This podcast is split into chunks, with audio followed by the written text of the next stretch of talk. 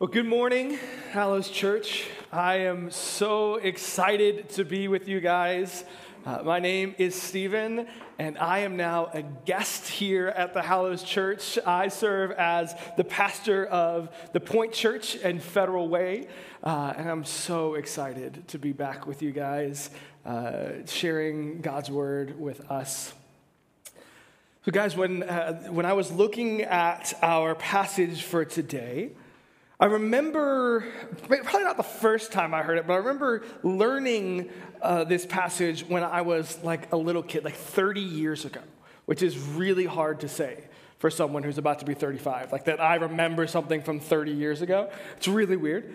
But I remember this story, and I remember I was, I was living in San Jose, California. We, were, we lived uh, in an urban area, and I had no idea what it was like to farm.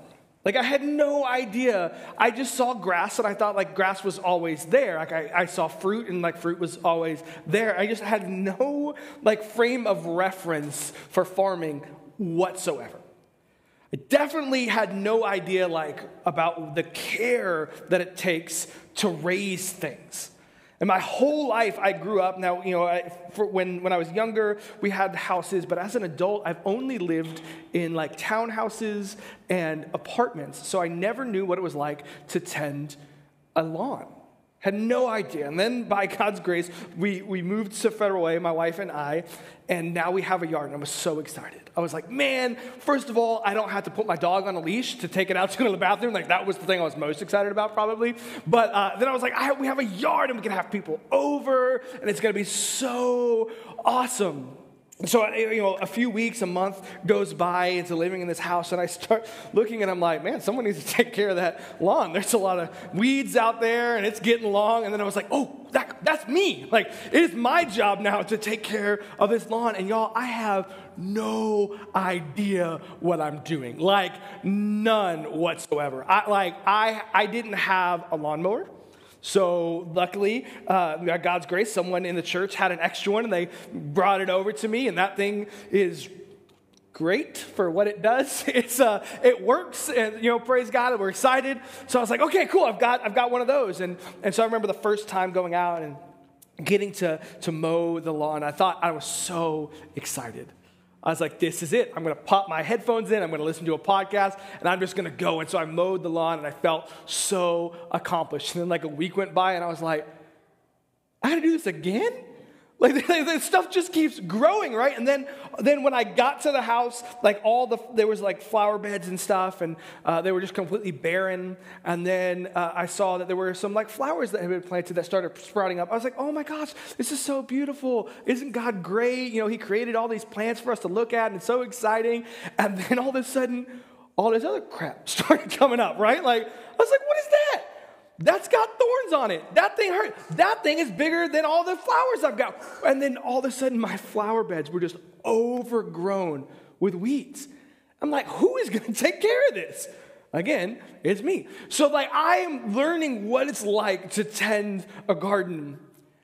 And there's this big patch in my backyard that has like no grass, some weeds. So it's like kind of green, but mostly it's dirt. So threw some seed out there, figured, you know, that's how you grow grass, right? You just throw seed and it grows. Guys, that's not how that works either. Like, I've got these crows that keep coming back to my backyard looking for seed. I'm like, what is happening? I've got no idea how to take care of a lawn. I've got no idea how to take care of plants whatsoever, how to grow anything. Like, to be honest, if I just kill my entire lawn, I'm kind of okay with that. At least I won't have to do as much, but I don't want, anyway. But Jesus, in this story today, is talking to a bunch of people who know how to make things grow. He's talking to an agrarian society, a society that, that grows their own food.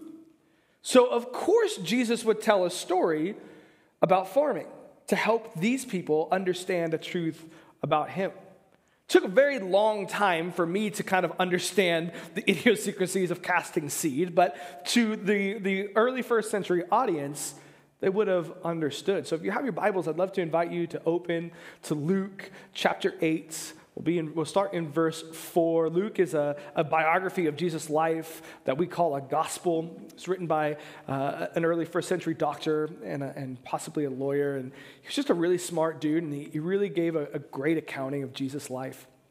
And so today we see Jesus in front of a, a, huge crowd. In fact, some people think it may be the largest crowd that he, to, he had ever preached in front of and may ever preach in front of. And so he has this large crowd that's incredibly diverse, people from all over the place. And so he tells a story to, to relay a truth in a language that they understand farming. And so in chapter 8, verse 4, says this As a large crowd was gathering and people were coming to Jesus from every town, he said in a parable A sower went out to sow his seed. As he sowed, some seed fell along the path. It was trampled on, and the birds of the sky devoured it. Other seed fell on the rock. When it grew up, it withered away, since it lacked moisture. Other seed fell among thorns. The thorns grew up with it and choked it. Still, other seed fell on good ground. When it grew up, it produced fruit, a hundred times what was sown. As he said this, he called out, Let anyone who has ears to hear listen. So, at face value, it's a pretty simple idea. A farmer goes out with his bag of seed, whether it was a small on his belt or if it was over the shoulder, but he grabbed seed and he threw it to the field. Now, some of this is kind of confusing to me. Like, I didn't understand why he would be near a path. Like, why is he throwing it on a path?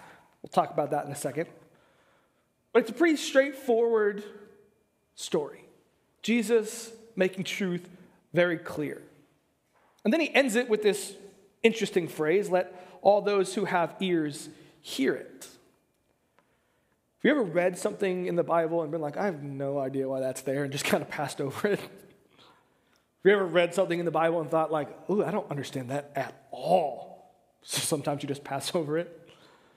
Well, the disciples, these 12 men that Jesus had chosen to follow him, they didn't get stuff a lot. A lot. And so they find themselves coming to Jesus in verse 9 saying this. Then the disciples asked him, What does this parable mean? So he said, The secrets of the kingdom of God have been given for you to know, but the rest is in parables, so that looking you may not see, and hearing you may not understand. Now, if I was the disciples, I would have said, Jesus, you didn't answer our question at all. like, you, you actually just confused me a little bit more. But what Jesus is showing here is he's, he has this large crowd. And so he tells a story about farming, but he's actually telling a story about the human heart. Jesus takes a moment with this giant crowd and decides to tell the story of us. Now, in this crowd, it says that there were people from all over. We know that he's talking to his 12 apostles. And then there's a group of people, like a larger group that we call disciples, that were following Jesus as well. And then there were people that were seekers, right? They were trying to find Jesus. Uh, they were trying to understand what Jesus was saying. And then there were probably skeptics in this crowd, right? People who just really didn't think that Jesus was who he said he was. And then there were antagonists, like people who like really knew that Jesus wasn't who he said, and they were there to kind of boo and hiss. So there's this giant, diverse group, and Jesus tells one story to describe that entire group. And growing up listening to this story, I always thought of myself as the sower. I was the, the one casting out seed. Jesus would go on to explain, and we'll read it in just a second, that, that Jesus said that the, the seed is the good news of, of, of God, God's word. So I always pictured myself as the sower. But guys, that's not really what Jesus says this is about. Yes, we can probably draw a parallel to how we should cast out the word of God, but we're the soil. All of us in this room, whether we've put our faith in Jesus or haven't, whether we're a skeptic or a seeker or a believer or none of this is for us and we're just here to boo and hiss. We are all the soil that the Word of God is coming to. And Jesus sets up this idea that it's the condition of your heart that will determine how you receive the Word of God. And it's really interesting here because then he quotes the book of Isaiah, and Isaiah was a, a, prophet in the Old Testament four or five hundred years before Jesus. And Isaiah has this experience where he has a vision that he's in front of the throne of God. And in that experience, he writes about in uh, uh, Isaiah 6, he puts this down. He says, Then I heard a voice of the Lord asking, who will I send? Who will go for us? I said, This is Isaiah saying, Here I am, send me. And he replied, Go, say to these people, keep listening, but do not understand. Keep looking, but do not perceive. Make the minds of these people dull, deafen their ears, and blind their eyes. Otherwise, they might see with their eyes and hear with their ears, understand with their minds, turn back, and be healed. Now, this is a weird really weird mission for God to send Isaiah on. God says, Who will go? Isaiah says, I'll go. And then God says, Okay, close people's ears, close their eyes, harden their hearts, make them turn away from me. And Isaiah had to be thinking, I don't think that's what I'm supposed to do. God, like, right, where we think of our mission as believers in Jesus as, as turning people's hearts, helping those hearts to come to God, eyes to be opened, ears to be opened. But this charge to Isaiah seems to be the complete opposite. And so Jesus linking these two things together is really interesting. But I think as Jesus explains the rest of this parable, we start to see what he's talking about. See, God knew that when Isaiah would preach, people would close their own ears. The more he pushed against their sin, they would close their eyes to the truth of God. The more that he threw out God's word to them, their hearts would be hardened. So while Jesus or God wasn't demanding that Isaiah close people's eyes and dull their ears and turn their hearts from God, God knew that the truth of his word would probably do that. So Isaiah actually fulfills this mission not by talking weirdly and not by trying to trick people or not by being mysterious, but by truly speaking God's word clearly. And the more clearly his word went out, the more people's eyes were closed and ears were closed and hearts were turned away from him. So Jesus now links this idea this condition of people's hearts with the good news that he is bringing. Re- repeated rejection of God's word begins to do something to us. And we all can, we know people in our lives, and we all have been the people who have rejected something that God has been trying to tell us. And slowly we, become, we hear it less, we see it less, and we become numb to those truths. So then Jesus goes on to describe the conditions of our hearts. He begins to tell us that we are soil, and he shows four ways that we can be, four conditions that we can describe our hearts as. The first one is a hard heart. In verse 11, it says, This is the meaning of the parable. The seed is the word of God. The seed along the path are those who have heard. And then the devil comes and takes away the word from their hearts so that they may not believe and be saved. Now, this idea of, of throwing seed onto the path really tripped me up when I was little. I was thinking, like, even as, you know, as I got older, I was like, well, you know, I probably know that if I throw seed onto, like, you know, a path, it's not going to grow. That's why it's a path, right? I'm, I'm, not a hiker. I don't do those things. I don't like outside very much. But uh, I assume how a path gets uh, made in the wilderness is that people just keep walking it, right? People keep walking this path, and as it's cleared, it gets you know tamped down, and, and stuff stop, stops growing, and all of a sudden now we can see where people are going. So I'm thinking that's my idea of a path. Like, why would this guy be in a field and then go find a path for him to throw? seed onto. But the reality is, is the way that farms were set up in ancient Palestine is there are these really long rows with paths in between.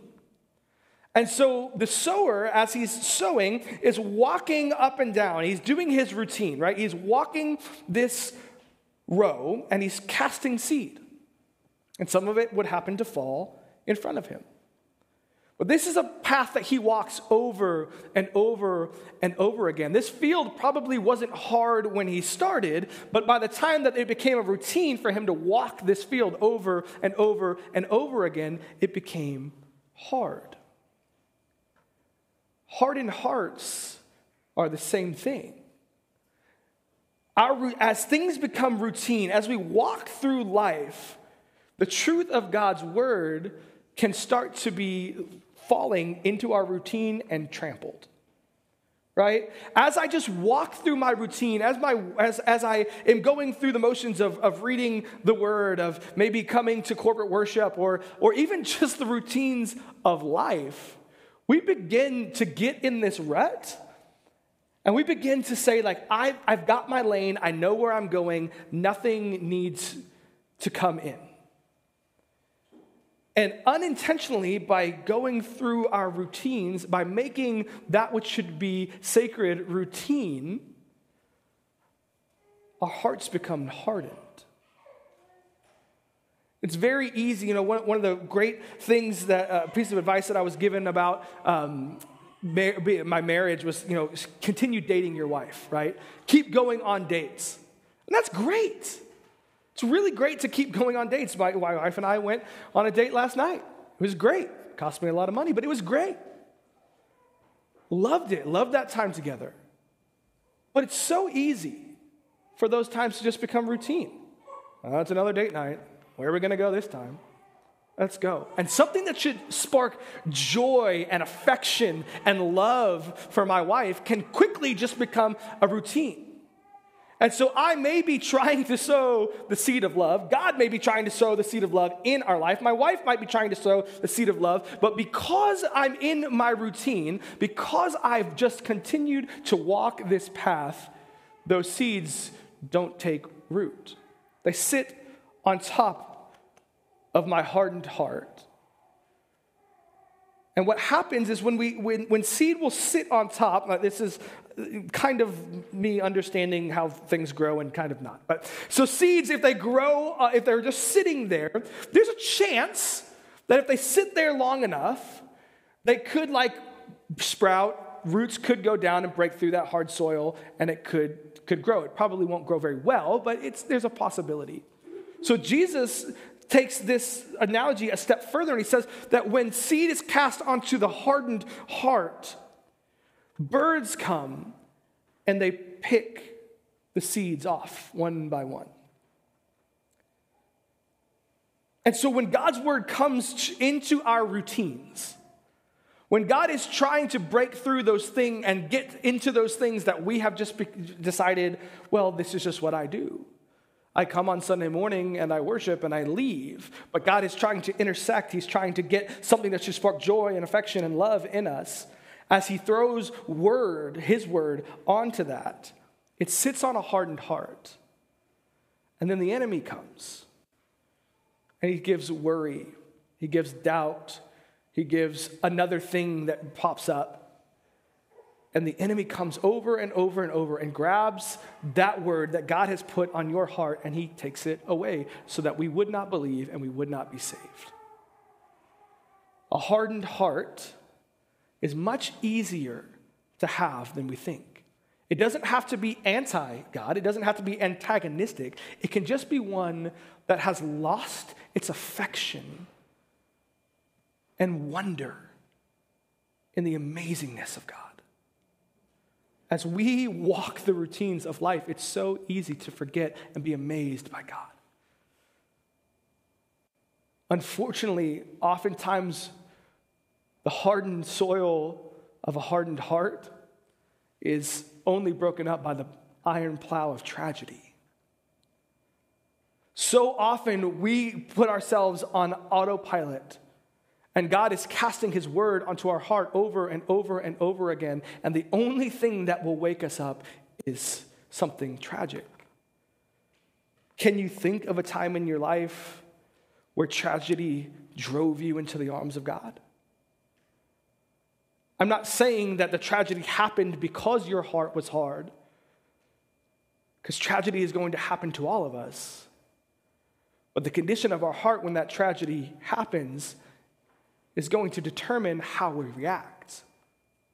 If our heart is fully engulfed in love for the Lord, it will always drive me to God. Sometimes, though, if my heart is hard, it will drive me away from Him. It will feel so, so much bigger than it needs to. In fact, we see conversion moments happen so often in times of great tragedy. Because when a hardened heart begins to be plowed by the plow of tragedy, we're looking for something. We start to get out of our routines. And once we're out of those routines, once the sacred becomes sacred again, we see Jesus. And so, friends, I'm asking, I'm begging, if we have hardened our hearts in the routine of our lives, we've got to ask for God's grace to break that up and to soften us to give us a heart of flesh and not a heart of stone. The next condition that Jesus describes is a shallow heart. In verse 13, he says, And the seed on the rock are those who, when they hear, they receive the word with joy, having no root. These believe for a while, and fall away in a time of testing. Worked in student ministry for many years, and this very thing I saw happen often. You see, the gospel is appealing. The truth of who Jesus is is wonderful. And it can, it evoke, can evoke such great emotion within us. And in fact, it should evoke great emotion within us. And so I would see students who would, would respond to an emotional moment and choose to put their faith in Jesus only so long as that boy or girl who was dating them stayed dating them. Only so long as their parents stayed married. Only so far as no one at school made fun of them for now being a Bible thumper or a Jesus follower. And I would see what looked like robust, beautiful faith die so quickly. But, friends, it's not just students, that happens with adults. But what most often I see happen in the lives of believers who have kind of been walking with Jesus for a while is we find ourselves in a season where we're trusting God with everything because He's been providing abundantly for us. Life is going really well, and so our faith in Jesus grows, and then we lose our job. And then the car breaks down, and suddenly we can't pay our bills. And the same God we were worshiping for being so faithful to provide, we now doubt that he can do anything for us. We think that he has abandoned us. It's because our faith was based in something emotional and hadn't grown a deep affection for Jesus. See, great emotion is essential to a true, robust faith. But it can't stop there. There must be a depth of affection for the person of Jesus for us to look at hard times and say, you know what? God is still the same provider that he was yesterday when I had a job. He's still the same provider and sustainer of life that he was before we lost our child. If faith is based in emotion, then we will only live from peak to peak and we will lose faith in the valleys, and that is not a faith that will persevere. Paul, who was an early church father, wrote about this in Romans. In chapter 5, he says, We have also obtained access through him by faith into his grace in which we stand. And we boast in the hope of the glory of God. And not only that, we also boast in our afflictions because we know that affliction produces endurance. Endurance produces proven character, and proven character produces hope. This hope will not disappoint us because God's love has been poured out in our hearts through the Holy Spirit who was given to us. A deep faith, a heart that is not shallow, knows that when affliction comes, we can, as the brother of Jesus, a guy named James, would write, we can count it all joy when trial comes. Because trial allows us endurance. And endurance, character. And character, fruit. So, friends, are you tossed to and fro by the storms of life? Are you only someone who worships Jesus on the mountaintops and forgets him in the valleys? Because he's the same God that placed us on the mountaintop. That same God sees us in the valley. And a deep affection for Jesus lets us know that. Truly understanding who he is. And not just having an emotional response to what he's done is what allows that to happen. Now, friends, I don't want anyone to feel condemned because I know what that's like. This has been this year, these two years leading up to church planting have been the hardest of my entire life. And there have been times when I wish I could just go home. There are times I wish I could just pack it in. I'm so tired. And we haven't even started yet. But the same God who brought us here is the same God who will bring us to wherever we're going, whatever He has. And it's my affection for Him that gives me hope. Not what I see, not what happens to me. And friends, we can do it. We can't do it alone. We do it together as we encourage each other. As we come together and we hear God's word go out, it penetrates our hearts because we are people with deep affection and deep hearts. The third heart that Jesus described was an infested heart. Verse 14 says, And for, as for the seed that fell among thorns, these are the ones who, when they have heard, go on their way and are choked with worries, riches, and pleasures of life, and produce no mature fruit. Friends, an infested heart is one that's divided by irreconcilable loyalties. Where does your loyalty lie?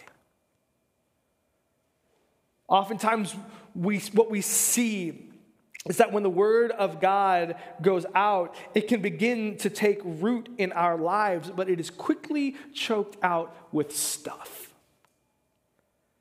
That can be physical stuff, that can be emotional stuff, that can be life, work, sports, school. When the word of God goes out into our hearts, we have to choose where our loyalty lies to the kingdom of heaven or the kingdom of Stephen.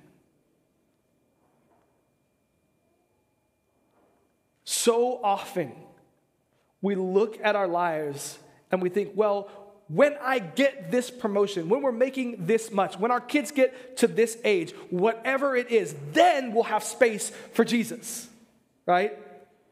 If only we can get ourselves to retirement, then God, you have my life. If only I could get that raise, I will give more to the poor. If only I, I have what I need, then I will begin to do what you've called me to do. Because money isn't bad, status isn't bad, jobs are essential. I get it. But they begin to divide our loyalties. Have you ever had God call you to do something? You felt like God was asking you to take a step toward Him and you couldn't because you were holding on so tightly to what you already have? It reminds me of the story uh, in the Gospels where Jesus is approached by a very rich young man. And he asks about the commands of God, and Jesus says, You know, you know the Ten Commandments. And the guy said, Yeah, absolutely. I, I follow all the commandments. I love my neighbor as myself, and I love the Lord my God. And then Jesus says, Okay, sell everything that you have, give it to the poor, and come follow me. And, and the Bible says that the, the young man was sad and turned away because he had divided loyalties. He was okay if following Jesus didn't encroach on his stuff if it didn't encroach on his lifestyle. But once living what Jesus asked us to do, once it starts to affect how we live our lives, especially financially, we start to hit the brakes a little bit. Whoa, whoa, whoa. Did you guys know that Jesus talked about money more than anything?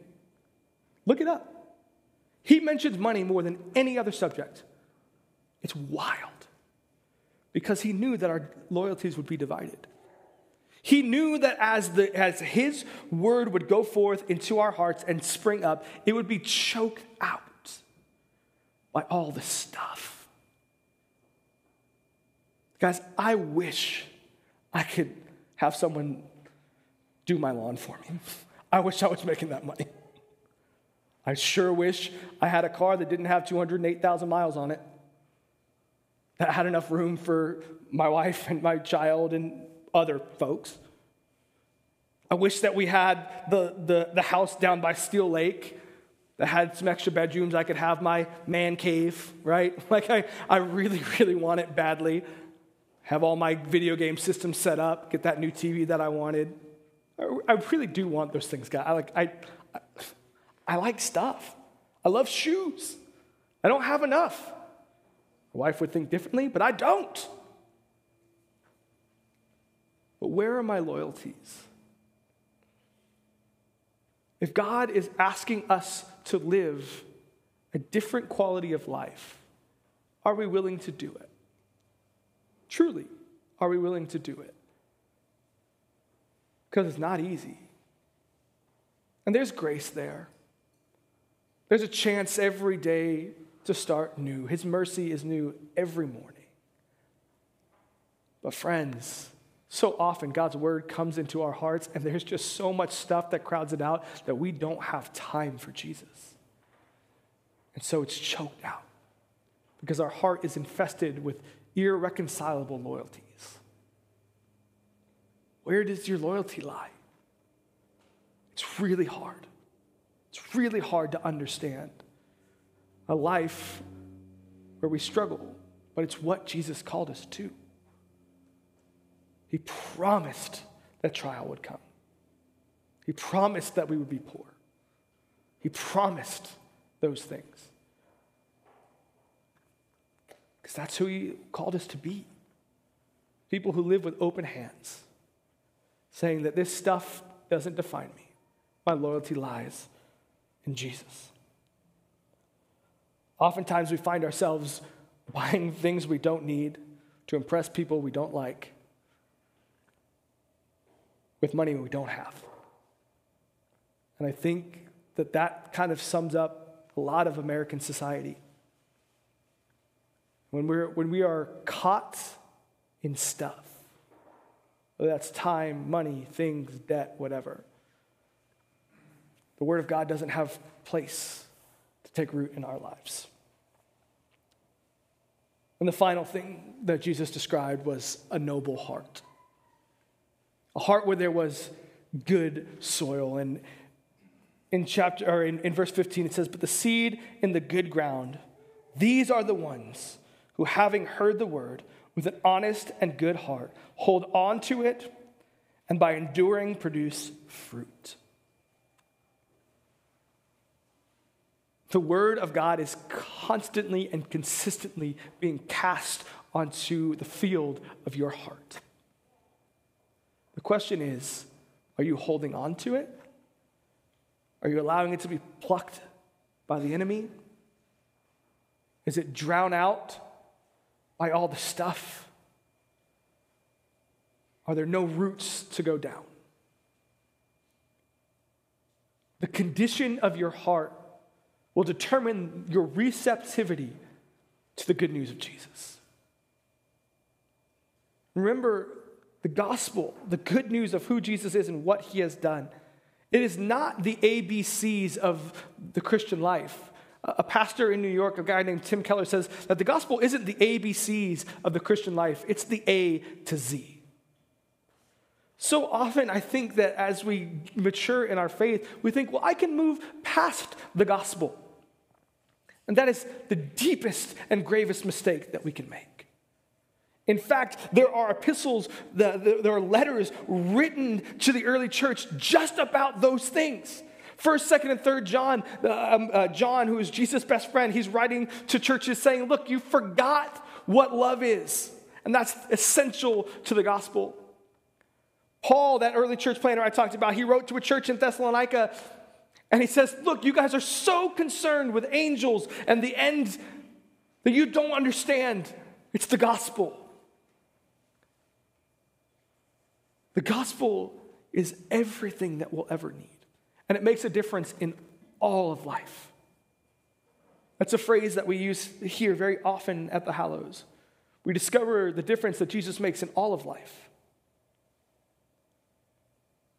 But the condition of our heart is what will determine how well we allow the gospel and allow Jesus to infiltrate.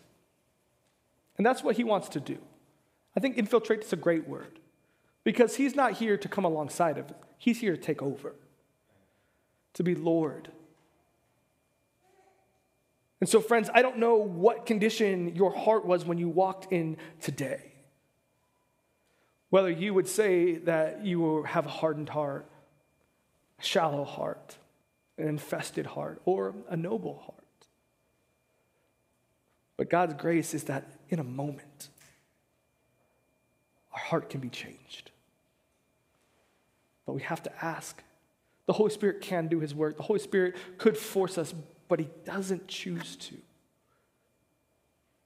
He allows you the dignity to say, God, change my heart and renew in me a right spirit. Those are the words of an ancient Jewish worship song. Renew in me, Lord. Friends, this parable is not about the lost, or not just about the lost. It's about those that God is still trying to win over. Us. Because so often we forget. We forget the truth of God's word, though it is always being cast onto our hearts. So, friends, I ask, where is your heart today? And if it's not in that noble category, just ask, and God will change it. Let's pray. Lord, thank you for today. Thank you for who you are, what you've done in us, through us, with us. God, I am so humbled that your word comes to my heart on a daily basis. Lord, that you are showing me through your word, through your people, through your songs, through your creation, who you are. Lord, forgive me when my heart is hardened by the routine of life. Lord, forgive me when my heart is shallow and I do not have deep affection for you. Lord, forgive me when my heart is invested in, in divided loyalties. Lord, I pray that you would give in me a noble heart, heart that is good and true, that is receptive to your word. Lord, I pray the same for my friends. Lord, that your word would go out, it would find a place to take root, to grow deep and robust. Or for those who don't know you at all, Lord, I pray that they would seek you. Lord, for those who do know you, I pray that they would seek you the gospel will make a difference in all of our lives. In Jesus' name.